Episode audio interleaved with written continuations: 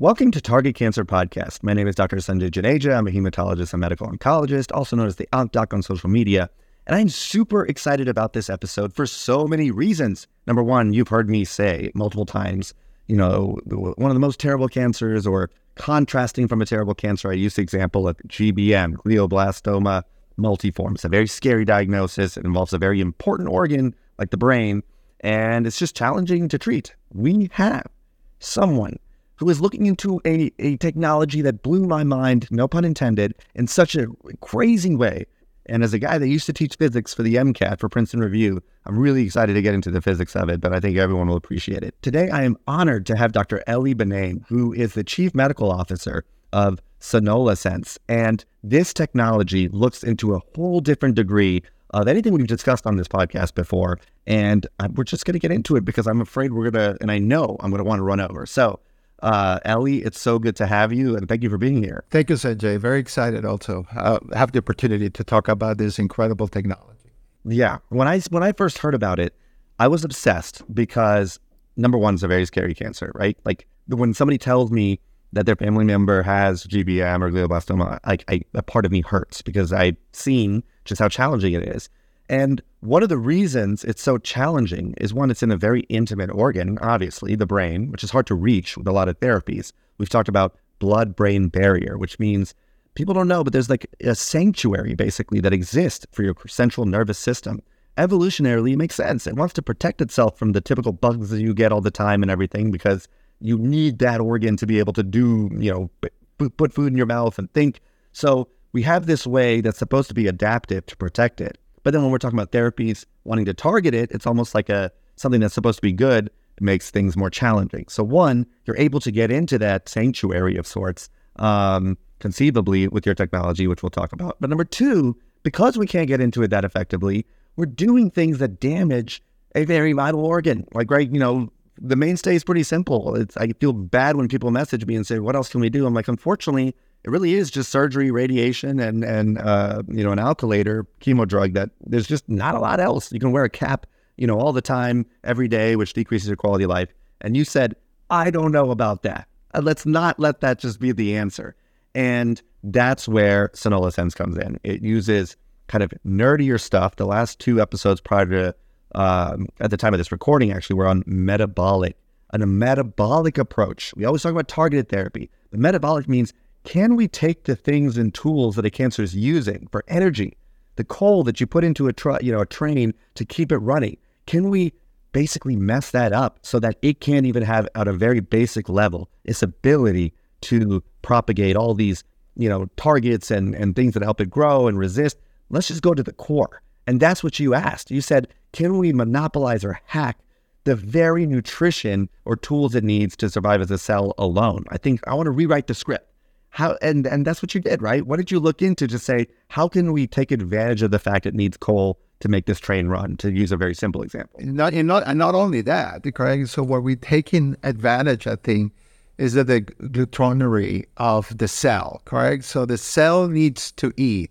The malignant cell, cell is you know, more is hungrier than the normal cell, correct? And they need this 5-ALA to build the different proteins inside their body, say inside inside the cell. Right? So 5-ALA is necessary to eventually make heme. So all cells have heme. Right? So you need that component, that nutrient. Correct? So the cells, the tumor cells, are ha- avid for this for this uh, product, for this protein. Once they eat a lot of it, correct? They start running out of iron, correct? And then they start pushing out per, protoporphyrin. You know, if you remember all the heme, you know, how do we make heme? There's this thing called protoporphyrin 9. So what happens, there's too much protoporphyrin 9, not enough uh, iron, and then the then these ROS, this, you know, bad oxygen gets produced and kills the cells. So we're taking not only advantage of the metabolic, uh, I would say, pro, uh, program of the cells, but even their needs, like basic needs that they're hungry for this 5-ALA. So th- this is beautiful, correct? Because at the end, you don't expect toxicity from it. You don't expect uh, even you know any other problems. You don't you don't see having effects on the normal cells because it's just the normal food for these cells, correct? Even resistance, correct? So potentially you should not even expect resistance because the cell is not going to be become resistant by not being fed. So the, the cell will, will always need nutrients. It's not going to create a resistance by saying, oh, I'm not going to take any more 5-ALA. I, am done. I'm a, on a diet. They're going to die. Okay. So they're not going to go that way to create resistance.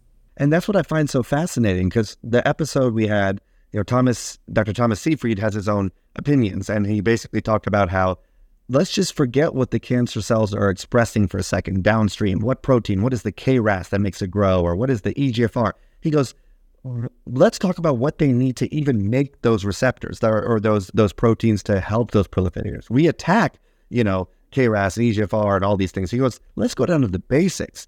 And that's what you're saying. In the similar way, it's when, you know, something is working out, right? Compared to to me, the, to my old me. I used to work out and I don't now. There's always in the gym lifting all the time. What is the one thing they say? Bro, are you getting enough protein? You're not going to grow with enough without protein and creatine, right? The muscles won't get bigger. So they are eating a lot and a lot of calories.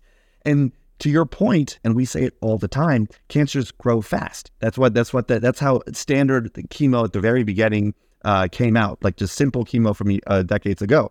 We know they replicate fast. Let's damage damage the replication process, right? Which is the DNA and, and the copying. You're saying we know they grow fast, but because the other things also replicate and DNA gets damaged, let's do something that damages other things hopefully less. Let's attack the thing they need to replicate, the fuel, the coal, the protein in the body lifter. And they and you're trying to hack and take advantage of that system. Why? Because fundamentally we know that they require more of it. So if you can find a way to take the tool that they need to just even be able to like sustain and make those receptors and everything that makes it terrible, then make it implode on itself.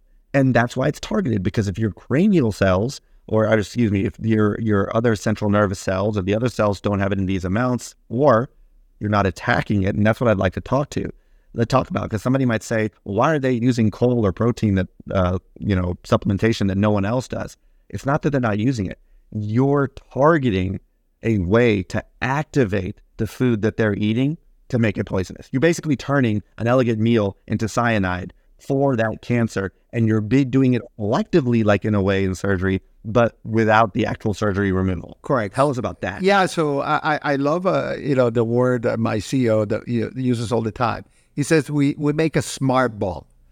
Correct. We put exactly that that amount of of food. We put that amount of energy and those cells gets destroyed. One of the points that you brought, it's very, very important, correct? We are really agnostic to any mutation, correct? Before you get expression of this or that, which mutation do you have? What does the dri- drive the cancer or not? We're getting to the more primitive, where it is how the cells mm-hmm. get formed. Like you say, all these other expression or these other, you know, uh, transcription factors, receptors, doesn't matter, correct? So it is a target targeted therapy without having to target to a specific mutation or a specific receptor. So that's also what it makes it, you know, I would say impressive. I would say that this is what we see. We we hope that this platform, this therapy, really will be another option for patients, correct? That eventually, hopefully, will negate other therapies that are invasive, correct? That's what we eventually we we try what happens in oncology, we always go after everything else, right? So we want to try a new therapy. Don't touch the standard of care. Just add it to whatever it is. And you go through the recurrent, the stage four, the relapse diseases, which are the worst population. In our case, you know, you, you, you know this very well when there's recurrency or relapse, the tumors gain other pathways. They get other aberra- uh, chromosomal aberrations at the end of the day, it doesn't matter to us, okay? Because we're going to treat, you know, the same way the initial tumor or the protected or you know, evolve tumor into something nastier. Correct? Who knows? Maybe the nastier tumor will respond better, correct? Because it's reproducing faster. We don't know that yet, correct? But theoretically, that could happen. So this is the beauty of, of this, of using really non-invasive therapies. It, it, it is, you know, you talk about GBM, and, and, and, you know, we also treat another brain tumor in children, which is even more complicated, which is, is um, called a diffuse, um, diffuse intrinsic uh, glioma, or diffuse pontine glioma. So these are rare tumors.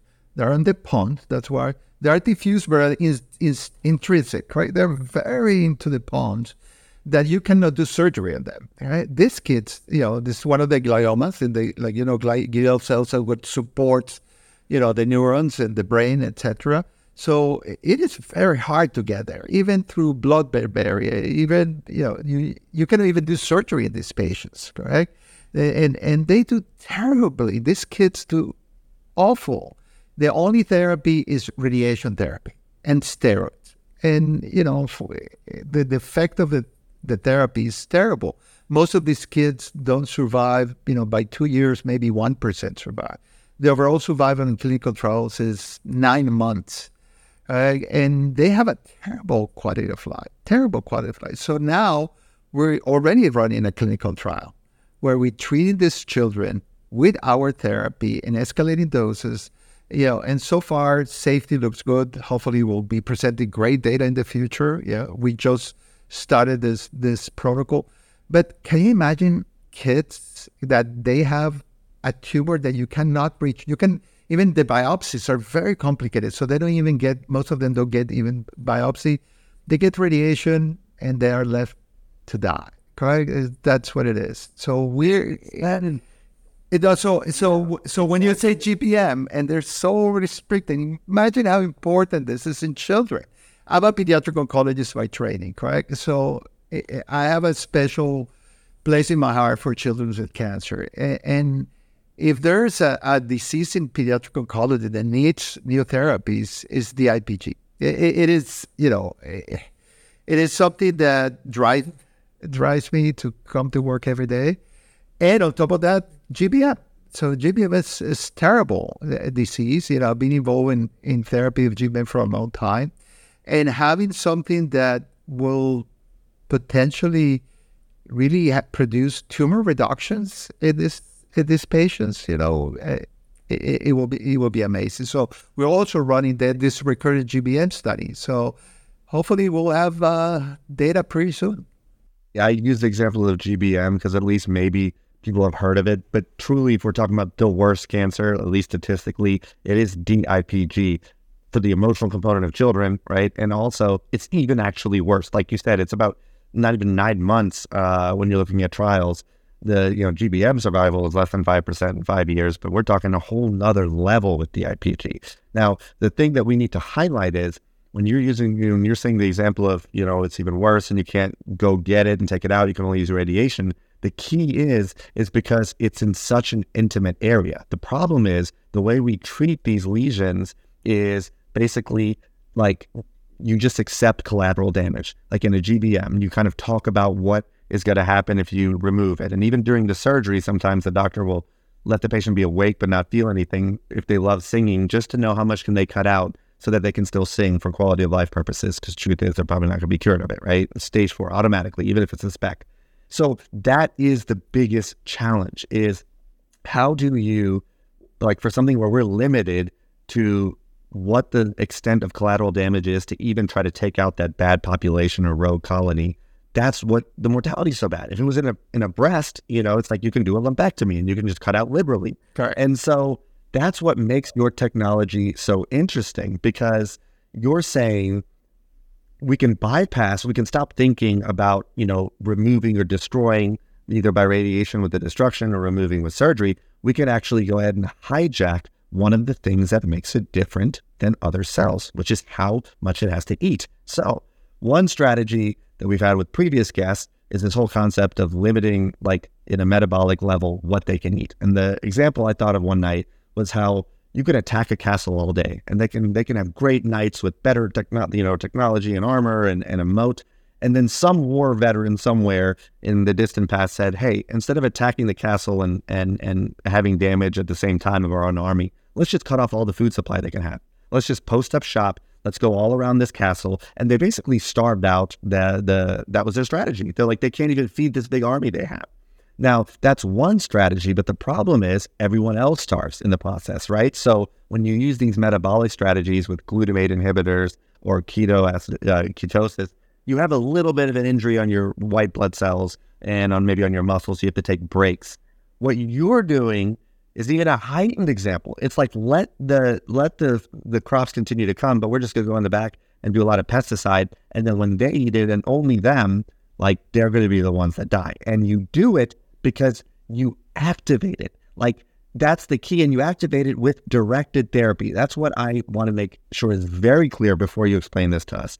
You're using a technology that we already use to identify tumors, right? We use ALA to, to see exactly regionally on these fancy scans, MRI and CT. We know it's uptaken, yeah. lack of a better word, in the cancer. That's how we visualize it. And you said, or your team says, can we now use this is the physics geek part that I love. Is there some play we can use with wavelengths or basically a sprinkle that says now, and then uses that same thing we already used to visualize things to now activate something that's going to destroy that cell, if I understand it. Yeah. So and that's your targeted concept. When you're saying it's not going to be on everything. Right. So, you know, as you very well mentioned, all these therapies based on this uptake of 5-ALA, which has 30 years of history, Craig. This has been done for a long time. Well, one of the things that was learned is that if you use special fluorescence or discrete or a special light, you can see on the tumor where it does fluoresce, correct? And then you can come and cut. So we have all that safety. So people start saying, well, what it was if we use photons? What if we use light? Correct? And then people start using light to activate ALA to eventually have protoporphyrin produce the ROSs. That is has been done for a long time too, and there's evidence there's th- where if you put a light into a GBM patient that have received ALA, and you put the lasers inside the brain, and the people that have done that, you see an activity. You see an activation of the 5-ALA, the whole process, and destruction of the tumor and we, we we have some of that data.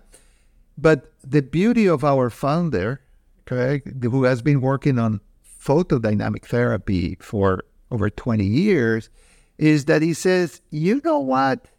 You can create light using sound. So the same principle, then using ultrasound waves, can activate this minute this micro moment of light with the frequency of the ultrasound externally. So you don't have to put a, a, laser through your brain or anywhere that you want to test this.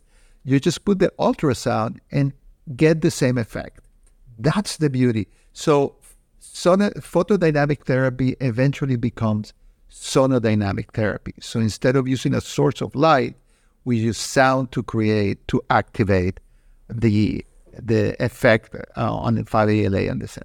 It is. I mean, that is that is so incredible because as far as I know, sound waves aren't very damaging. They are to your eardrums, but they're not actually destroying things. And that's why the name I thought it was so clever is SonALAsense. The other beauty is, you know, ultrasounds have become extremely, you know, detailed, extremely, you know, detailed. Correct. So you can measure anything with an ultrasound. Yeah, we do it at the heart, we do it at the fetuses, we do it everywhere, correct? So you can measure exactly where the tumor is. You can measure the the thickness of the skull or the thickness of the bladder or whatever it is that you so you can really, really target the energy very specifically to the areas that you need using ultrasound, right? Without having to put a needle through your cranium. I mean, it's incredible. And the, the beauty is, too, you know, I didn't appreciate when I was in training, everyone would talk about the healthcare costs and don't order too many labs and this and that. And I just didn't appreciate then how much it translates to what a problem there is in this country with insurance and bills and all that. Like it, it, it is truly parasitic.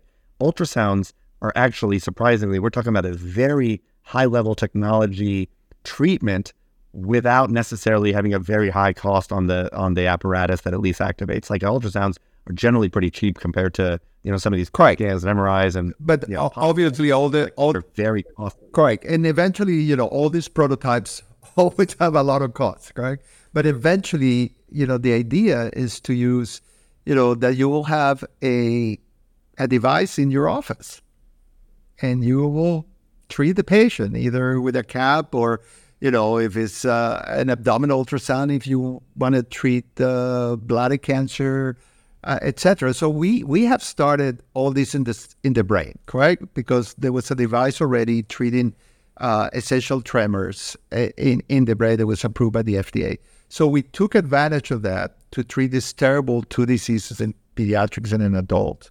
But if you see this as a platform, you start thinking outside the brain, right? Well, you know, this works. Why cannot we do this, you know, non-invasive therapy outside the the cranium, correct? Everybody uses you can ultrasound anything in the body, correct?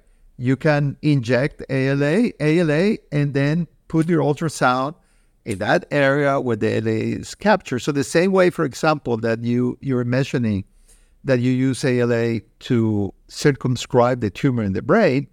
Well, urologists have been doing this for a long time in bladder, correct? So in bladder cancer, bladder carcinoma, especially the uh, the non-invasive, the non-muscle invasive uh, bladder carcinoma. So we are looking also into that, correct? To look for some type of device that will not be on the brain, that you can have in your office. The urologist can treat the patient right? instead of doing surgery they'll use the ultrasound, correct? Uh, so think about this just not as an intracranial device or therapy, but really as a platform. So now you start thinking, well, well, do I put this in the sequence of therapies, correct? Because you know you're going to start saying, well, if this should I treat my patients with bladder cancer with this before I give them BCG injections or you know do some cystoscopic, you know, therapy. Maybe this is the first. What about uh, neoadjuvant in many diseases, correct? Then you could say, you know what, before even we do surgery, we're going to use dynamic therapy to reduce the tumor, and then we're going to go and, and, and do the surgery. Or maybe we don't need surgery anymore, correct? Maybe this is, you know, like I used to, I, I love to say, if, if, uh, if you are a fan of Star Trek, you remember the doctor passing this handheld MRI. Can you imagine doing that? That you had this handheld ultrasound and you just injected people with, uh, you know, 5-ALA and you just pass it where it needs to be treated. Okay, tumor is gone. So these are the things that the, the potential of what this technology can get to. I mean, it's crazy because we're like taking out, you know, significant portions of organs sometimes just for diagnosis alone. Like a colon cancer, we're just like, we're just going to take out half of it have the risk of, you know, a post-surgical complication and an ostomy bag, and then we actually have a stage and decide how we're going to treat it. You're talking about something where, like, whether it's in the lymph nodes or not, potentially, this is a this is an ideal world, but whether it is or isn't, if you get a therapy that you can activate, it's going to die, like ideally in an ideal world, so that you don't you can stop having to take out, you know, upfront immediately a pancreatic. You have to do a whole Whipple's procedure, right? And there's all kinds of downstream issues with that, right? When it comes to like getting your supplementation and your folate and B12, and people have problems with those major surgeries. If you could conceivably, to a, we're talking on to the cell, right? With the naked eye, you have to have like billions basically of cells in one place. On a CT scan, you need, you know, I don't know, 100, 200 million to see it. You're talking about all the way down, not to 200 million, but to 10 million, but to a million. You're talking to the last cell that uses ALA. If you're able to activate it and it's using it at a higher amount than other places, that thing will die. Yeah. And, we, you know, if you really see what is happening in the cell, this is even smaller than the organelle, correct? What that amount of energy that gets there, that luminescence, if you want, that is really sound, that it's activating, the size is smaller than the organelle.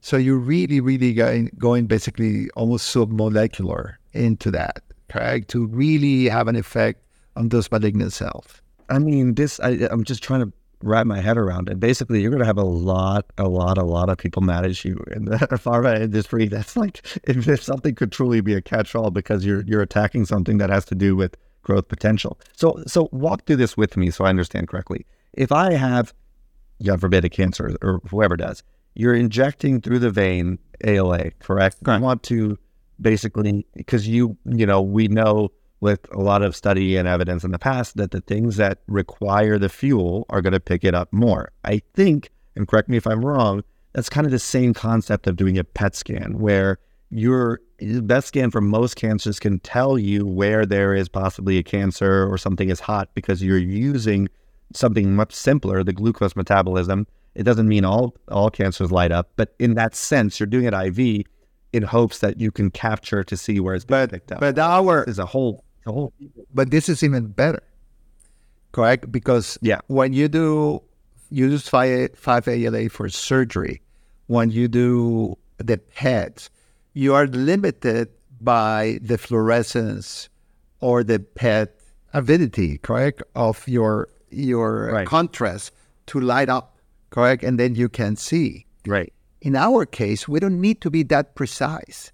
So even cells that are not to the level of fluorescence, but they are uptaking malignant cells, that you say, uh, where are the borders here?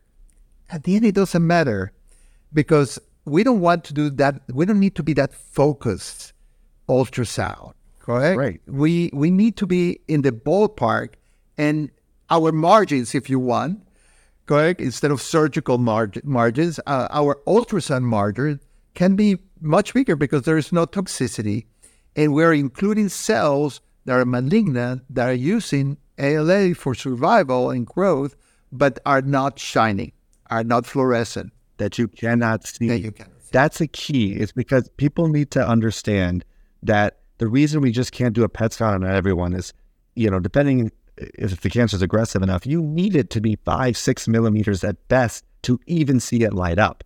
And when people use this term, you know, oh, you had a recurrence after the curative surgery for stage three, nine months later. I don't, you know, I think it's a misnomer to call it a recurrence. It's a persistence. You had a persistence of cells that you could not visualize with the naked eye and even a scan because simply there were not enough.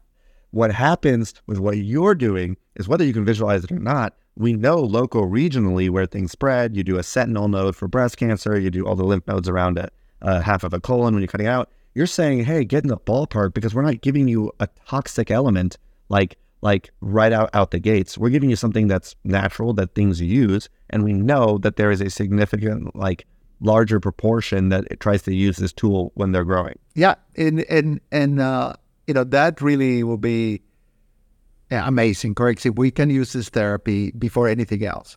Unfortunately, we need to prove it. Correct? So we need to prove it in the current environment, and we need to prove it that is safe in there. But the hope, uh, really, that is once we demonstrate that, is to start bringing it earlier and earlier in the in the process. And for certain diseases that really there's no therapy, you know, I think we're going to bring them earlier. Correct? Even DIPG, correct? Right now, we're going after after after radiation, no doubt about it. Correct? That's a standard. We'll go after.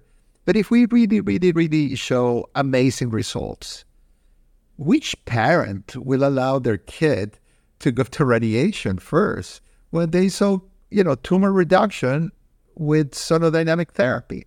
Correct. So right now we will do that. But if if and when our our therapy shows activity in these children, the next step will be, well, can we do this before radiation? Correct. Yeah. And then eventually not use the radiation. And you made me think of an important concept when you said if there's not any alternatives anyway. Anyone listening to this, I want you to know that there's a lot of legislation that's come out uh, in policy in the last probably year or two years where people are realizing that compassionate use of certain drugs, whether it's approved already in other cancer types, if you're listening to this and you're like, they say there's something else, but this may or may not work, a lot of states in the US have said, hey, if there's evidence, if it makes sense and it's literally compassionate use and there's no alternative options, you should go to either your oncologist, you should go to your institutions like board, or you can even go to your policymakers or your advocacy group. A lot of uh, states have advocacy groups to say, hey, I need help for this on me, my child, and so and so, because there's a lot of stuff being written that you know your doctor, including myself as an oncologist, just may not be aware of, and you can get those assistance. So that's important that I wanted to say. And I also wanted to say, like, especially with DIPG, where there's alternatives, that's where, like, with that uh, XCures, um, where you can basically register to see if there's trials, they've really had this big push in DC to try to bring more attention and dollars to something that's a rare disease. It's hard to justify to industry or to research, hey, there's such few cases. Can you see if the, you know, the DIPG like research can be there. I think they have a trial now, OKN 007, which is an IV therapy, yeah. IPG, that one can get access to. The IPG, there's a concept that we don't talk too much in oncology, especially in pediatric oncology, but it is on the rare disease side, correct? There's something called rare diseases, ultra rare diseases, correct? And they get a specific pathway at the FDA to accelerate and to get therapies for a reduced number of patients, correct? Um, it, it, to be treated, correct? So, but these are non-oncological patients, right? So, what I think we need to do when you talk about Congress and about groups is really to see something like DIPG as an ultra orphan, correct? Oncology disease, correct? That it, it is not in thousands and thousands and thousands of patients that are going to be interested on from in the industry, correct? To to say, oh, we're going to have a program at DIPG because we're going to make X amount of money. So we need to find ways to fund this this type of thing and to accelerate the access to new therapies to these patients. So one of the things that a lot of these groups are doing, and we are certainly supporting, is the idea that of ultra orphan diseases in oncology. So DIPG is one of those. So if you really have to go and do a thousand patient study, double blind, placebo control, you, you will never finish, correct? Uh, this is the, half of them would pass away before the time the enrollment happened because it's so fatal, and that's so sad. Correct. So this is what what it's happening now. There's a lot of work being done from the the the, the family groups, the patients, uh, to really push legislation to accelerate all this especially all these very rare pediatric diseases or the ones that have no oncology diseases, and certainly the ones that have no no, no available therapies. That's such a good point. I mean, I, I just want everyone to hear that. There's at least there's I get encouraged when I hear reasonability on behalf of you know bureaucracy and red tape. But if you missed it or it's unclear, what you are saying for the listener is that when you are designated under something like ultra rare or rare or ultra rare oncology, those parameters that are realistically impossible to actually like reach the recruitment and power, you know, these terms you use in your statistics class, you know, and on step one of medicine, these things just are not applicable to these scenarios. And so there's a modified, more reasonable. But but that but that doesn't exist doesn't exist in oncology. Exists in non-oncological diseases. Correct? In very together? all together? But not in oncology. Correct. So that is why. Oh, yeah. So that in oncology, there is no a concept of ultra rare pediatric oncology disease.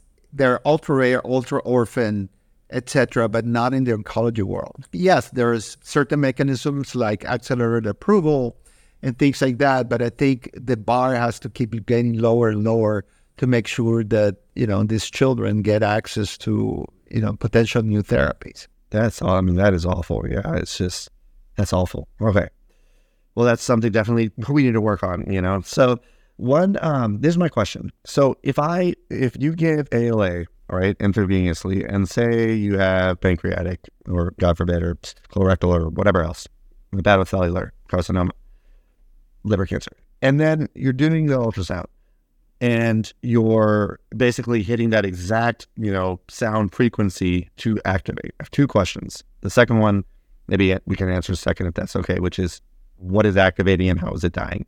But number one, number one, how are you not activating the ALA uptake that is occurring to some degree uh, in the surrounding healthy tissue? Number one, so say in the liver cancer patient where they may already have cirrhosis or have have you know some impaired liver function, which is always a concern with Y90 radiation beads, and chemoembolization. We always kind of have to measure how much good, you know, healthy tissue will be left. Number one, how do you not activate them? Or if you're activating them, does it not really matter because the uptake was so small? Yeah. And then two, what is happening exactly that's making this thing just blow up? Yeah. So let's start with the first one. And and and there's two great points that that I want to make. And one is uh it's a ex, I will say it's a experiment in nature, and I'll explain in a second. Uh, the other one is, you know, why not other normal cells will get activated? The the issue, right. well, remember the activation happens because there is an excess of protoporphyrin nine. So if you give the normal cell has the ALA, picks it up, correct, goes through the whole heme pathway. Here's iron, makes him. That's it. It's not going to die. It's just doing the normal effect. Remember, what happens is the the cells are rapidly uh, reproducing are going to take more and more 5-ALA and are going to need more iron to move from the protoporphyrin to the heme. Okay, one of the last steps on heme formation.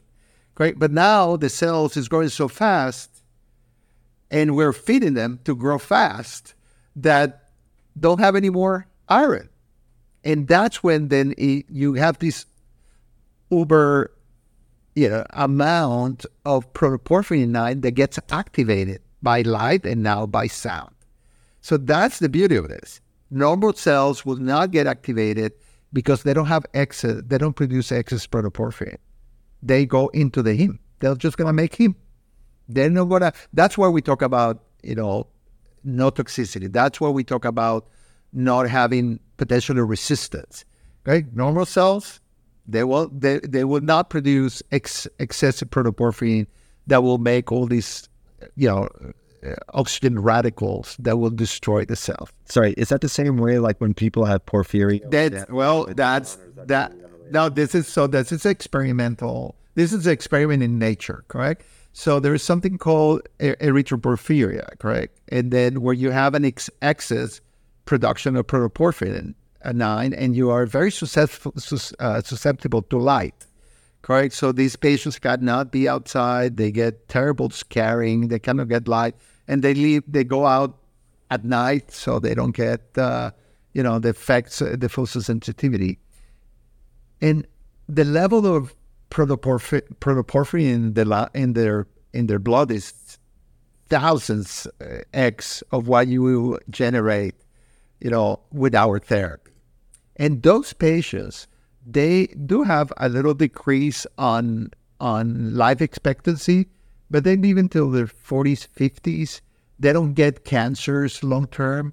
They have some liver issues because when they have too much into uh, um, protoporphyrin, they may block some blockage of biliary, you know, ducts, etc., in the liver, but not to the point that gets cirrhosis or need a liver transplant or things like that. So one of the things that we potentially will treat in the future is cholangiocarcinoma. Why? Because there's a lot of protoporphyrin being generated in the cholangiocarcinomas. So if we can activate that and also only affect the cells that are malignant. So anything in, you know, liver cancer, but cholangios, both of them, you know, will be extremely susceptible to this. There's a lot of preclinical work on using um, ALA, and I'm not, well, it's not even preclinical in the sense these are patient samples and things like that, but you can see expression of, you know, protoporphyrin luminescence in almost every carcinoma. Correct? Cells are reproduced very fast you know, there's there's a lot of papers, and this has been used for photodynamic therapy. So we potentially can go anywhere, correct, and damage just the cancer cells and not the benign cells, because they're not going to produce excess of protoporphyrin. They're not going to get activated, and they're going to die. Just this glutonary, these gluttons of cancer cells, correct, are going to die because they're going to have too much protoporphyrin nine, not enough iron, and that's so that's the way we eventually we starve through food. So we give them a lot of a, lot of uh, ALA, so they need a lot of iron, but the iron is not there. Correct? Because there's so much production that eventually this feeding without iron will make the cells destroy themselves. So that's a smart part. What are you waiting for? Can we just get it in all cancers, please? I mean, this was, you know, what I'm really thinking, I'm hearing you speak is is the thing that I hate seeing, that my heart breaks for, is when I see peritoneal carcinomatosis, which basically means like for the ovarian cancer or appendix cancer. I had a friend write me today about it um, in a loved one. And you see basically it's very hard to reach at high enough levels of chemotherapy standard, high enough concentrations of this cytotoxic poison chemotherapy to things that are kind of abutted or just stuck on or tacked on on top of your intestines eventually it makes intestines hard to have this beautiful, you know, ability to kind of relax and squeeze to get, you know, bowels moving. And it's just a stubborn disease. And we've tried in, in kind of a poor man's way, and we still do, to put chemo in the belly and shake it around and hope you can just kill some of that disease that it gets exposed to in the same way as as doing for bladder cancer, like you mentioned. But like I just can't imagine being able to dissolve something that is so difficult to reach uh, IV just from a concentration of enough cytotoxic therapy. Is there, are there any tumor types that maybe it is hard to reach enough vascular blood flow to that may be more challenging than others when it comes to you know their ALA consumption? Well, uh, we'll we'll have to try them, correct? So you know this is a yeah. Uh, this is the big question. I mean, it's not many. Great, but remember that all these there are not many, correct? And most most cancers, most tumors will, you know, create new new vessels, correct? They will feed themselves, correct? And, and so the all this neovascularization of tumors will make things even better, correct? To get to get to get these things there. Certainly, you know, there are some tumors that are a little more challenging where there are more uh, scarring tissue than others, correct? uh, but we'll just have to test it. So, for example, pancreas is one of those, correct? That's why pro-immunotherapy doesn't work that well because it's uh, cannot bring all the immune cells into it, correct? Uh, we we we have seen uh, in preclinical work that the pancreas has big uptake of 5-ALA. The question is, in vivo in the patient, how will that work? Well, we're certainly, you know, it's one yeah. one of our plans. You know, we have big plans, right? And the, the plan number one right now really is to treat these patients in the cranium, correct? The DIPG and the recurrent GBM. Yeah. But but all this is part part of our plans to get this therapy as a platform to be used in any type of cancer. And certainly, you know, uh, there will be, you know, I can visualize doing a uh, a basket trial for GI cancer, for example, correct? Where you know, everybody with a GI cancer and, and treat them.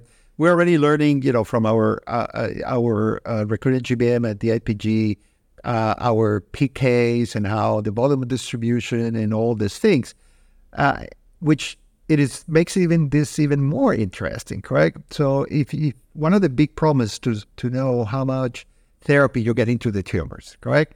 So exactly how much are you really getting there? And one of the things that we do, we do a PK, we look at volume distribution, Cmax, area under the curve, all these things, and they're surrogates, correct? Or how much we think that the tumor, unless you have a biomarker, you take the tumor out, you can measure it. We really have a problem knowing how much it is.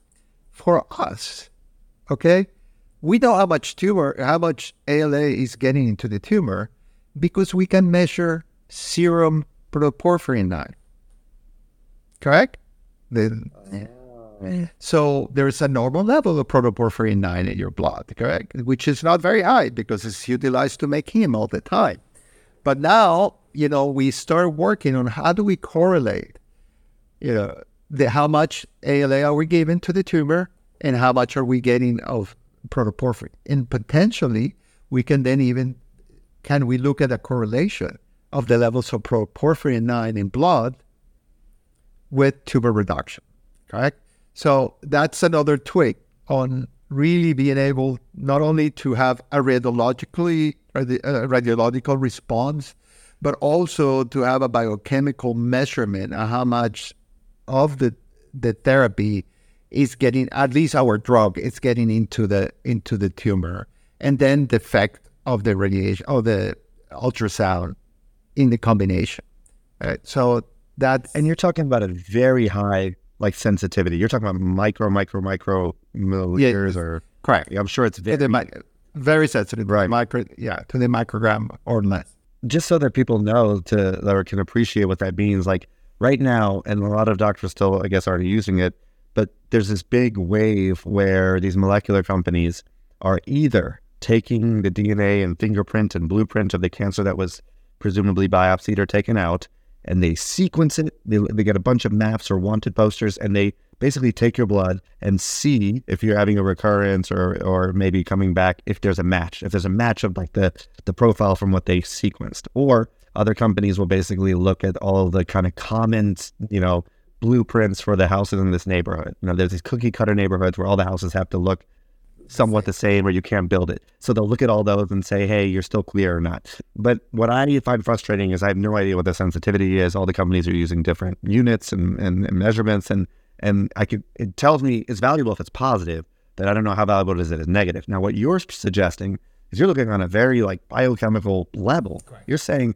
what is it if I give you, let's just say, one unit of ALA and you don't have cancer, then I can see what happens at, I don't know, an hour or a day later and what those levels are if you have none. And then I can give it to someone that has it, and then I can see what those levels are of protoporphyrin at an hour and 24 hours later, and they're going to be much higher than protoporphyrin, like presumably. Correct. And then when I've done the treatment, But I had to train them. and I check you a week later, are your levels the same as what they were as if you Potentially. cancer, or what by what are they reduced? Correct. So we can use that as a really as how good the response therapy is. By the other hand, correct, we you can imagine, and we always, you know, obviously I cannot talk about all the things that we're doing, but you can imagine. Well, what about a 5-ALA tracer, something that we can, you know, look at, you know, that our, you know, can we have attack 5-ALA intravenously that will show where there's still tumor left,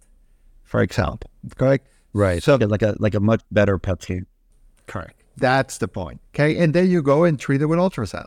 You shouldn't have told me that. Now I'm gonna go make it this weekend. You know, in my in my house. I was like, steal that idea. Just go create it. I'm joking. That's no. That's super exciting. I love. You know, this goes back into this concept that's so new for me as someone that's only three years out. My wife and I are both oncologists, and it's just like we're just not even really taught. At least we weren't then on the significance of the metabolic like like we are in med school, right? But but when we're talking about oncology fellowship, we're all excited about the targets and the mutations that these cancers are able to pump out and and obviously when the cancer treatment stops working it's because that thing that you were exploiting that achilles heel isn't an achilles heel anymore. Yeah. so we keep attacking another arrow. Okay now let's go do this and this and this. You say you're saying bro in that exact word stop worrying about what like it changes on the outside where, where the kink is where the achilles. Just think about where the heart is. Like if it like if it needs to pump if it needs air in the air in the lungs to like Goliath does, is there a way you can just you know from the inside forget what his tools are on the outside? Yeah, Sanjay, Sanjay That and there's a lot of evidence. It's not a new pseudoscience. No, it's not because the PDT has been, you know, for 20, 30 years, the use of 5-ALA. We just, Right. you know, there was the genius of saying, hmm, how can we do this without putting a needle, a catheter, a laser inside the organ? And th- this is the beauty of it. Right? You know, the other thing, and, and I, I got the same training that you got, correct? What are the, you know, eh, oh, oh, what are the the the, the chromosomes? What are the, you know, the the antigens? All these things are different. I'm a little older than you, so I've gone through more therapies that you have done. But but the point is, and you probably had the same thing that I, I've done. We treat so hard these patients. We give them so much. They go through so much pain. The families, the you know, I, I we all have been affected in our own families, correct, with with this disease. So to have a therapy that you give them and, and really don't make their quality of life worse, but to potentially even make it better, correct? When, you know, if you can right there, you know, go through a therapy and then start feeling, you know, much better, you know, in a month or less, correct, or two months. And yeah, for me, without having diarrhea, we having hepatitis, without having you know mouth sores, you know neutropenia, thrombocytopenia, it, it's just uh, taste changes. Taste changes. taste changes. like really is something I appreciate now.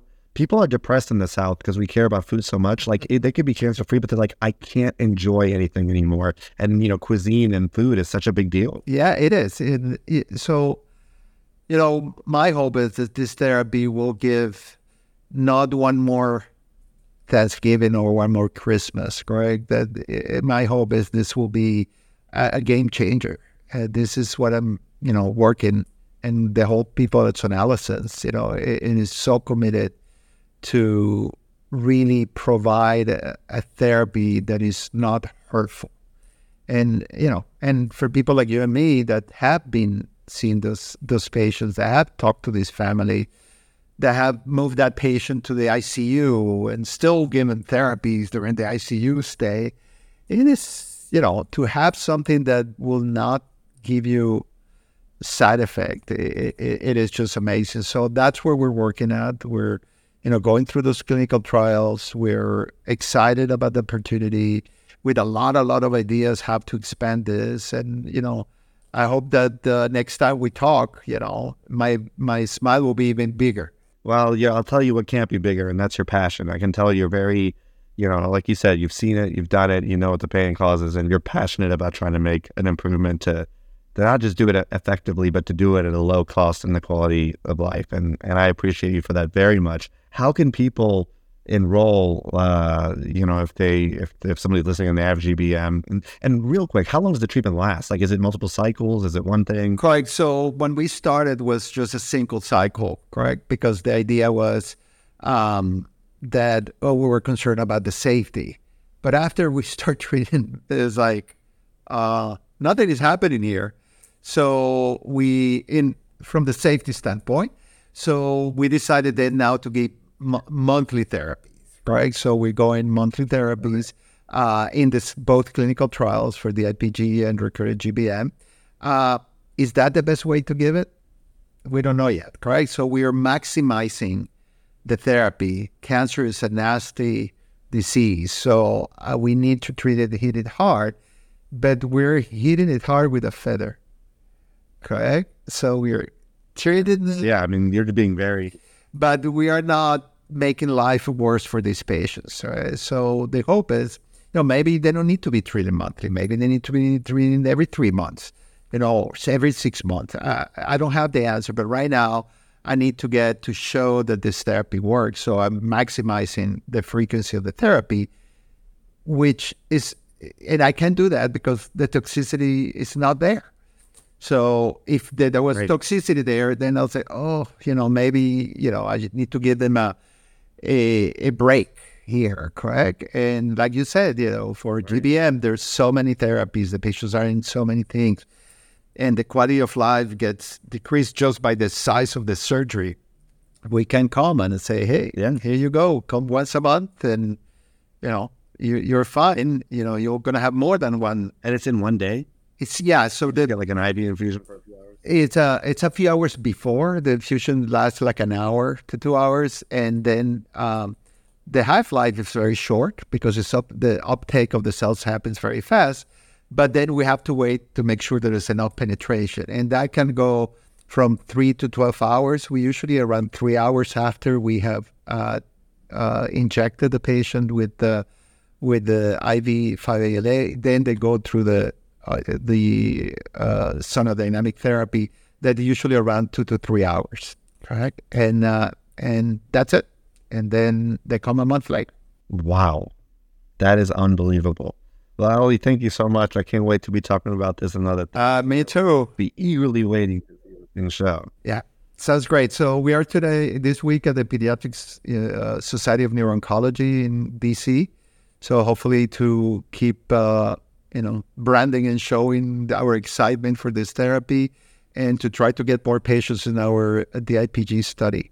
So if anybody has uh, uh, anybody that has DIPG or recurrent GBM, you know, they can go to our web page, or clinicaltrials.gov, and look for SonALAsense, and those um, inclusion and inclusion criteria will be there. Amazing. Thank you, Ely. Thank you, Sanjay.